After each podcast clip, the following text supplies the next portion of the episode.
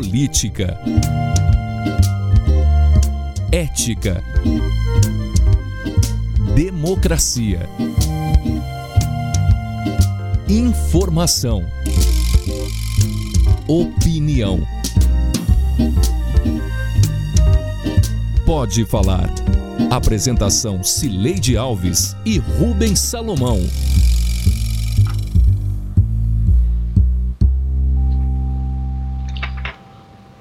Oi, gente. Rubens Salomão e eu chegamos para o episódio 151 do Pode Falar, o primeiro podcast de política de Goiás com trilha sonora de Beto Estrada. Eu falo da minha casa em Goiânia e Rubens do estúdio da Sagres em Aparecida de Goiânia. Oi, Rubens, tudo bem? Oi, Sileide, tudo bem? Chegando para mais um podcast. Que semana quente, né? Na temperatura, Nossa. mas também na política, como as coisas esquentaram. Vamos lá, Sileide. Bom, as manifestações bolsonaristas do dia da independência terminaram de forma inesperada e surpreendente, tanto para a oposição quanto para os governistas. A reviravolta e como se comportaram os políticos goianos neste que foi um dos momentos mais graves da história recente do país são os temas deste episódio do Pode Falar.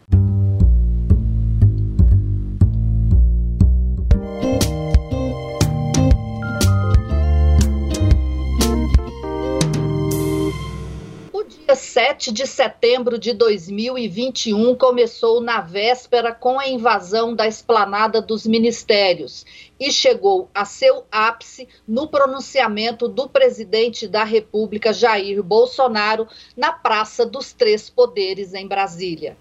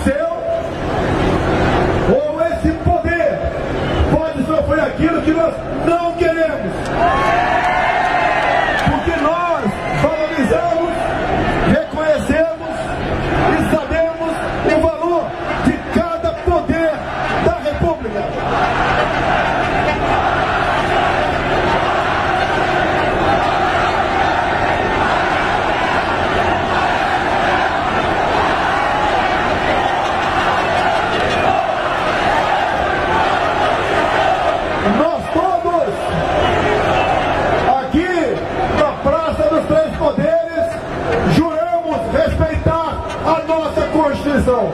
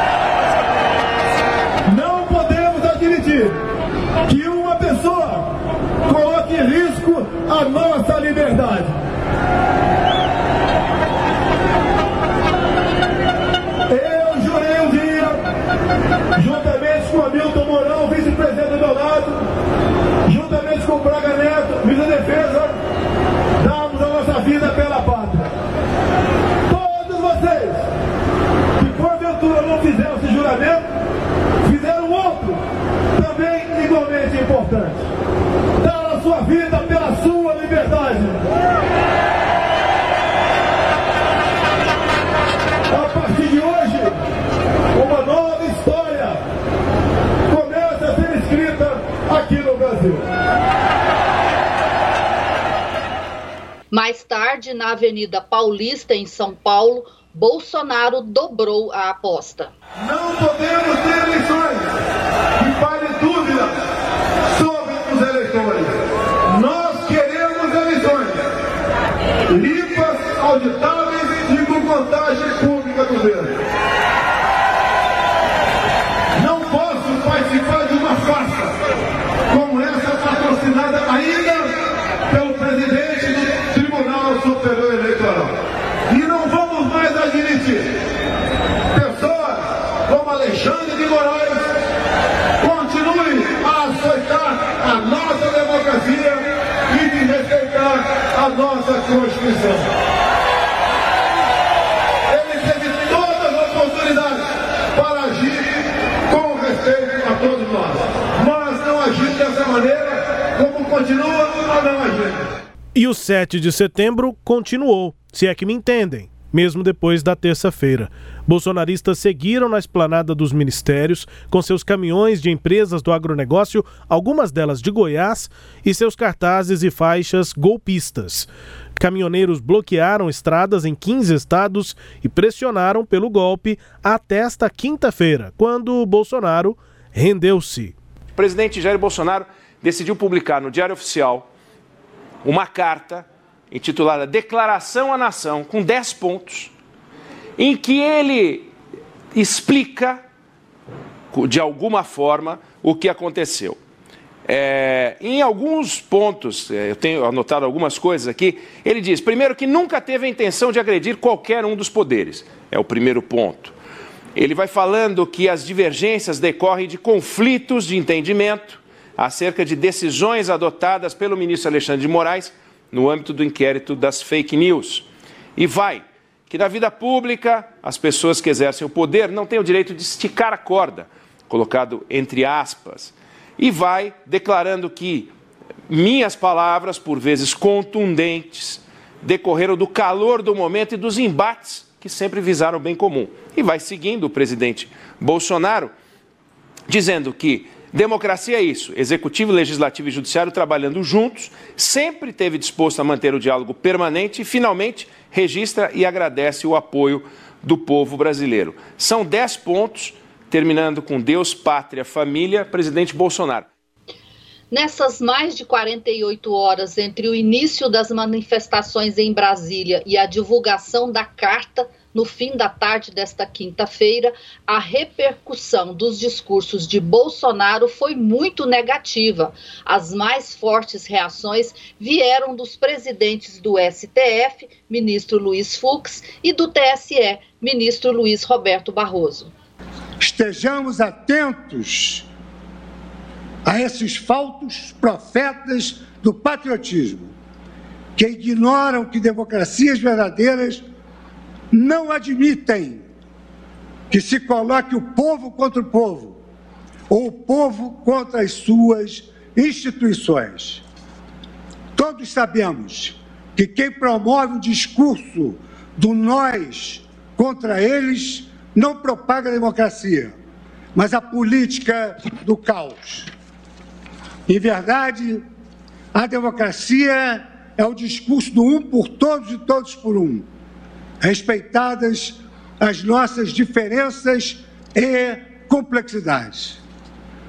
Povo brasileiro, não caia na tentação das narrativas fáceis e messiânicas, que criam falsos inimigos da nação. Mais do que nunca, o nosso tempo requer respeito aos poderes constituídos.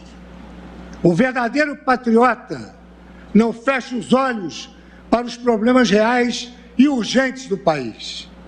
Pelo contrário, procura enfrentá-los, tal como um cansável artesão tecendo consensos mínimos entre os grupos que naturalmente pensam diferentes. Só assim é possível pacificar e revigorar uma nação inteira. Insulto não é argumento. Ofensa não é coragem. A incivilidade é uma derrota do espírito. A falta de compostura nos envergonha perante o mundo. A marca Brasil sofre nesse momento, triste dizer isso, uma desvalorização global. Não é só o real que está desvalorizando. Somos vítimas de chacota e de desprezo mundial. Um desprestígio maior do que a inflação, do que o desemprego, do que a queda de renda, do que a alta do dólar, do que a queda da bolsa, do que o desmatamento da Amazônia, do que o número de mortos pela pandemia, do que a fuga de cérebros e de investimentos. Mas pior que tudo, a falta de compostura nos diminui perante nós mesmos não podemos permitir a destruição das instituições para encobrir o fracasso econômico, social e moral que estamos vivendo. A democracia tem lugar para conservadores, liberais e progressistas. O que nos une na diferença é o respeito à Constituição, aos valores comuns que compartilhamos e que estão nela inscritos. A democracia só não tem lugar para quem pretenda destruí-la. E será que esse 7 de setembro terminou, Sileide? Depois de um dia que não terminou, a semana continuou. E conhecendo Bolsonaro como o Brasil já o conhece, é difícil apostar nisso, né? No fim desse 7 de setembro. Até porque o que teria colocado um fim nessa data seria uma carta, né, uma nota assinada pelo presidente, mas que não é da lavratura dele, né, Sileide? Não foi o presidente que escreveu aquelas palavras mais moderadas de é, recuo é, diante do que ele disse no dia 7 de setembro, naquela terça-feira. Difícil imaginar que isso vá é, terminar com uma declaração que na prática não é dele, apesar de ter a assinatura do presidente Slade. É, Rubens, é, a hora que eu li aquele texto, eu, foi a primeira sensação que eu tive. Gente, esse texto não combina com Bolsonaro. Ele nunca disse essas palavras aqui. Da sequência, eu fiquei sabendo que o texto havia sido escrito por é, Michel Temer. Só faltaram as mesóclises, né? Essa, essa foi a piada ontem, em geral, o fazer luir, o ter luído, né? Alguma coisa aí que indicasse é. que realmente a, a lavratura é de Michel tem Temer, até, que é conhecido. Tem até elogio Sim. a Alexandre de Moraes, mas as mesóclises não, não, não, não, não estiveram lá. É, não estiveram, fizeram falta. E, e assim, a gente sabe que o, o, Bolsonaro não tem essa elegância, né? não tem é, essa civilidade que tanto tão necessária na, na, na convivência democrática. Esse verniz, né, Celede? Como? Verniz. É, verniz e, e, antes do verniz, um acabamento bem feito, né? É, Porque verdade. não adianta você passar verniz numa coisa mal feita, numa coisa inacabada. Então, o, o Bolsonaro, a gente sabe que ele não é aquilo. E, e exatamente por isso espantou todo mundo, né? E por que, Rubens? O, o Bolsonaro, ele é muito conhecido pelos arroubos autoritários que datam lá do início da sua carreira política há 30 anos atrás. Ele já defendeu é, matar o, o, o ex-presidente Fernando Henrique Cardoso quando ele ainda era presidente, dizendo que numa guerra inocentes morrem. morrem. Falou em matar 30 mil pessoas. Então, isso da, data aí da década de 90. É o Bolsonaro de hoje, nisso o filho dele, Eduardo Bolsonaro, está certo, não mudou. É o mesmo. Ele é um velho conhecido de todo mundo. E como presidente, ele já fez várias ameaças, é da natureza dele. A gente ouviu aqui nesta semana na Sagres o cientista político e professor da UFG, o Francisco Tavares, que recorre a uma teoria política para explicar o comportamento do presidente Bolsonaro e desse seu grupo aí fiel de extremistas. O governo de Jair Bolsonaro é a realização no Brasil de algo que se tentou realizar nos Estados Unidos e não deu certo. Né? Trump não foi reeleito, a sua base a, a social se dividiu. Que é o encontro que acontece ali nos anos 80 e 90 do século 20 entre uma corrente intelectual associada a um grupo político e interesses econômicos que são um, um, um, braço minoritário de um grande campo teórico, filosófico chamado de neoliberalismo. Essa corrente é chamada de anarcocapitalismo. Seu principal autor, referência, era uma figura chamada Murray Rothbard.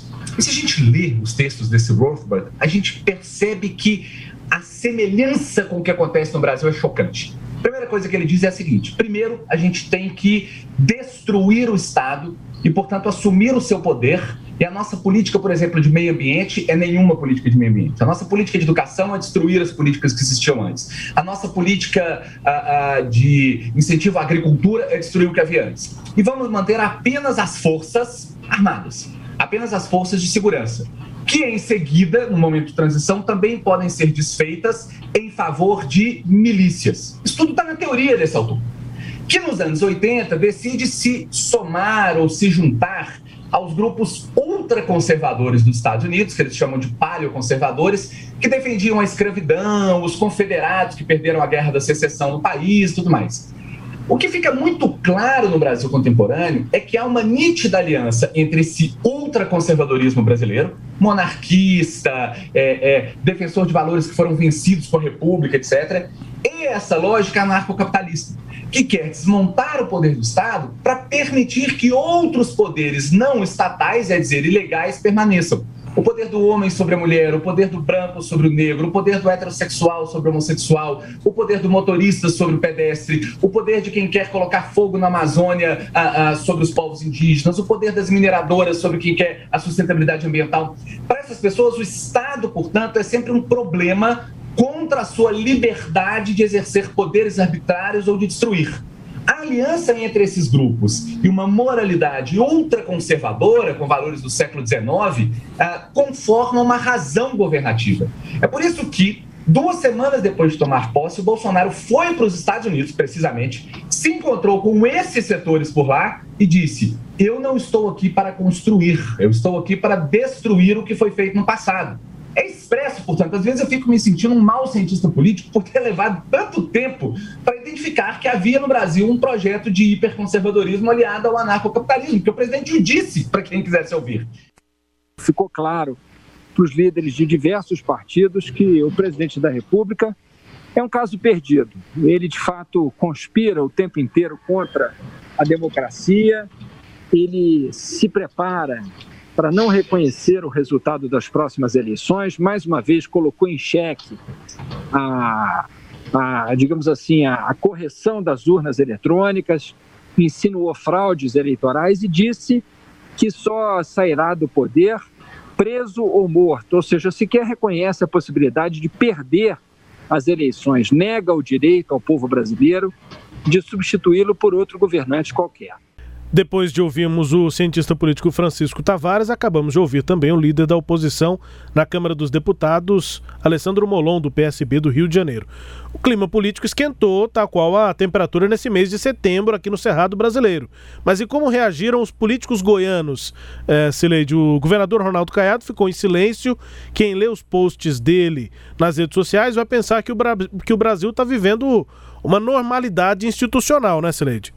Pois é, no dia do 7 de setembro, o Caiado publicou um post bem é, assim genérico, né, em que ele dizia, abre aspas, hoje comemoramos a independência do nosso país, uma data simbólica para nossa gente que representa um momento marcante, um dos mais importantes que tivemos na história, a nossa emancipação política e o início da luta por um processo democrático onde as pessoas tivessem voz. Fecha aspas. Foi o a única referência de Caiado nesses dias todos ao 7 de setembro.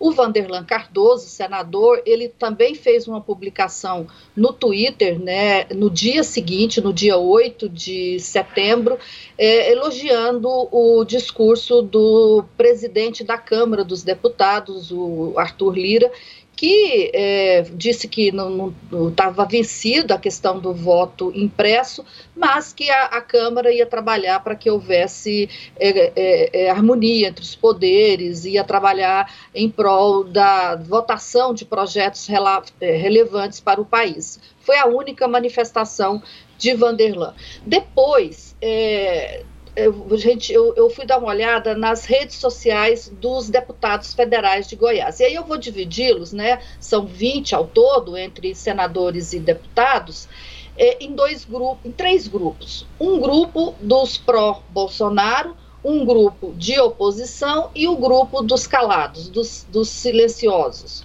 O Vitor Hugo, né, que é líder do PSL na Câmara, já foi líder do presidente do governo também na Câmara e, e é muito próximo do, de Bolsonaro, da família dele, claro, ele está na, na, à frente da tropa de choque. Então ele passou aí esses dias todos publicando é, vídeos e mensagens e, e imagens dos, dos, dos, de todos os é, é, das manifestações, dos vídeos do, do, do evento, das pessoas. Então, estimulando e convidando e enaltecendo as manifestações.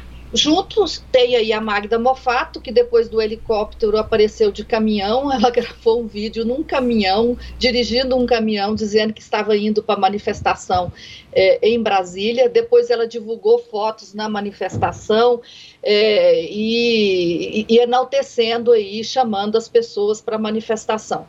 Glaustin da Fox também né, nessa, nesse, nesse grupo aí. E aí eu coloco nesse grupo, com Pelá e Cá, o Francisco Júnior, que apesar de não ter citado diretamente as manifestações, no dia da independência ele gravou um vídeo grande enaltecendo a liberdade, Rubens, que a liberdade é a principal é, é, é qualidade da democracia.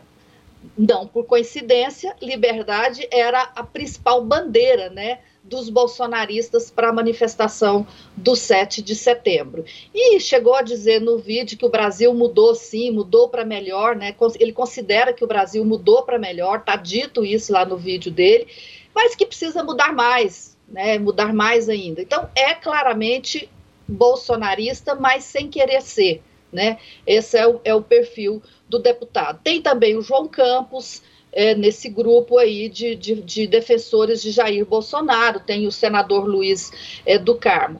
No outro grupo de oposição, Rubens Ottoni, que eu, né, como líder aí, porque ele fala mais, e Elias Vaz. Me chamou a atenção que a Flávia Moraes, que vota contra o governo e que é do PDT, um partido de oposição, ficou completamente em silêncio. É como se não tivesse existido esse episódio. Eu estou supondo que ela não está querendo desagradar as bases eleitorais dela, que deve ter muito bolsonarista eh, nessas bases eleitorais. E do, do, do, time dos calados estão o Vanderlan, como eu já disse, a Flávia, o Zenelto, Alcides Rodrigues, entre outros. Então, em síntese, é isso. E aí, Rubens, é, eu fiquei curiosa, né? E agora, né? Depois que o presidente divulgou essa carta? Será que todos os bolsonaristas vão passar a elogiar Alexandre de Moraes como jurista e professor? Enfim, será que a postura vai mudar? Porque o presidente teve um tom, né, Celede, naquele gigante cercadinho em Brasília e depois em São Paulo, porque ele estava falando para o seu público, né? É, depois das repercussões ele mudou o tom e como é que ficam os bolsonaristas mesmo? Né? Quem, quem é bolsonarista vai passar a pensar como afirma pensar o Bolsonaro naquela nota, fica uma questão aí para os próximos dias, né? Sem dúvida nenhuma, constrangidos eles ficaram, Sileide.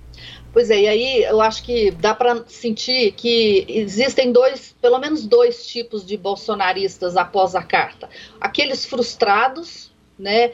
É, mas acho que todos estão frustrados, mas tem aqueles frustrados e, e que manifestam essa frustra frustração e que estão indignados e ainda não perdoaram o presidente, e tem aqueles outros frustrados, mas que querem continuar na carreira política, precisam do, dessa aliança com o presidente Bolsonaro, e aí fica tentando explicar, dar um, um, um sentido grandioso para essa posição de Jair Bolsonaro. Nesse grupo estão o João Campos e a Magda Mofato. A Magda Mofato publicou, depois da carta, uma frase nas redes sociais dela dizendo, abre aspas, presidente Bolsonaro agiu como verdadeiro chefe de Estado. A melhor guerra é aquela que se ganha sem batalhas sangrentas, fecha aspas.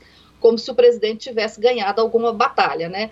O João Campos afirmou é, num vídeo que ele estava cumprimentando né, a atitude corajosa e de grandeza do presidente com a carta, mas que essa atitude dele não anulava a indignação dele, João Campos, e com os milhares de brasileiros é, que foram às manifestações, com aspas, os excessos revelados em decisões monocráticas de, do STF e com o chamado ativismo judiciário, é, especialmente do STF. João Campos, então, espera reciprocidade. Né, da justiça a essa grandeza do presidente Bolsonaro.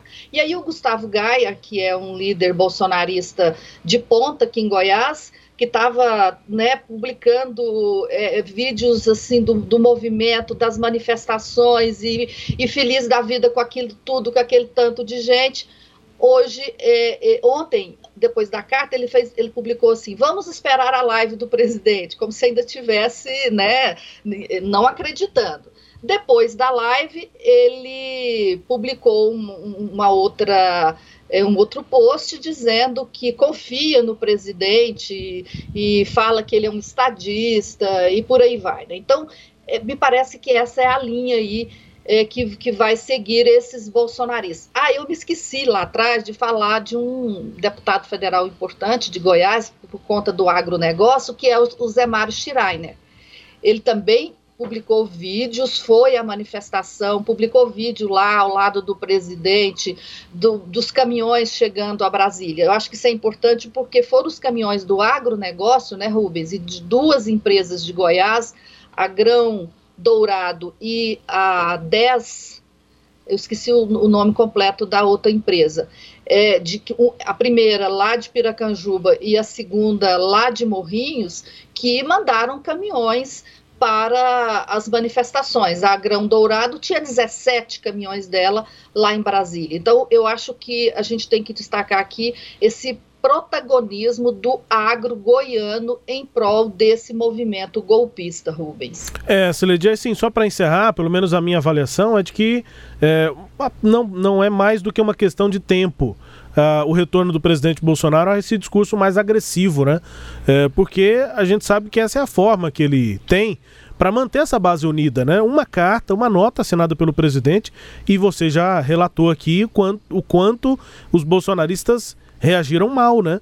É, ficaram frustrados, decepcionados e desmobilizados com esse tipo de postura do, do presidente, assinando uma carta elaborada pelo ex-presidente Michel Temer. Então acho que é só uma questão de tempo para que o presidente volte a tentar mobilizar essa sua base, 25%, pelo que as pesquisas mostram, em torno disso, de pessoas que ainda acreditam, que ainda acham que é bom ou ótimo o governo do presidente Bolsonaro, ou que apoiam especificamente o nome dele. Para ele mobilizar essa gente, ele tem que continuar sendo radical. É, e a mudança de estratégia para um político como o Bolsonaro, que sempre foi é, do embate, da agressividade, não parece é, surtir efeito, né? Uma mudança de estratégia agora, né, depois de tudo que o Bolsonaro já fez ao longo da sua carreira, vai simplesmente soar falso, Sileide. É, só corrigindo, a, o nome correto da empresa que eu havia me esquecido é 10 Alimentos. Então, é, foi, essa foi uhum. a segunda empresa. Rubens, é, sim, o presidente vai precisar de manter acesa essa base dele, né? E, e eu imagino que eles vão recompor o discurso é, em cima dessa ideia de estadista, que ele foi um estadista que ele é, se, abriu mão, né, por um momento, em nome de um bem maior, que é a economia do país, das ideias dele, mas é, vão recompor depois para dizer que é, agora o, a, o, restante tem que fazer a parte deles, né? Eu acho que eles vão, vão sair por aí, mas uma coisa eu acho importante a gente dizer. É, o Bolsonaro é um líder de massa, isso ficou comprovado nessa manifestação, mesmo que ele não tenha conseguido reunir os milhões de pessoas que disse que reuniria, tanto em Brasília quanto em São Paulo, mas ele reuniu centenas de milhares, né? Então ele tem essa, essa, ele está enraizado, uma base social forte. Então ele é um jogador político super importante, ele é um player de primeira linha e perigoso, como já provou. Então eu acho que a oposição, ela precisa de reconhecer essa liderança dele se quer jogar e, e para saber que joga com um candidato, com um, um, um, adversário muito forte, Rubens. Bora? Bora, Sileide. Este episódio teve áudios da Rádio Sagres, da BBC News, da Band TV e da TV Justiça. Confira o Pode Falar todo sábado às nove e meia da manhã na Rádio Sagres, no Sagres Online, no aplicativo da Sagres, no SoundCloud, no Spotify, no Google App, no Deezer e no Castbox. Siga o Pode Falar em seu tocador de podcast preferido e receba um episódio novo todo sábado. Tchau, Rubens. Tchau, Sileide. Um abraço. Até a próxima edição. Tchau, tchau.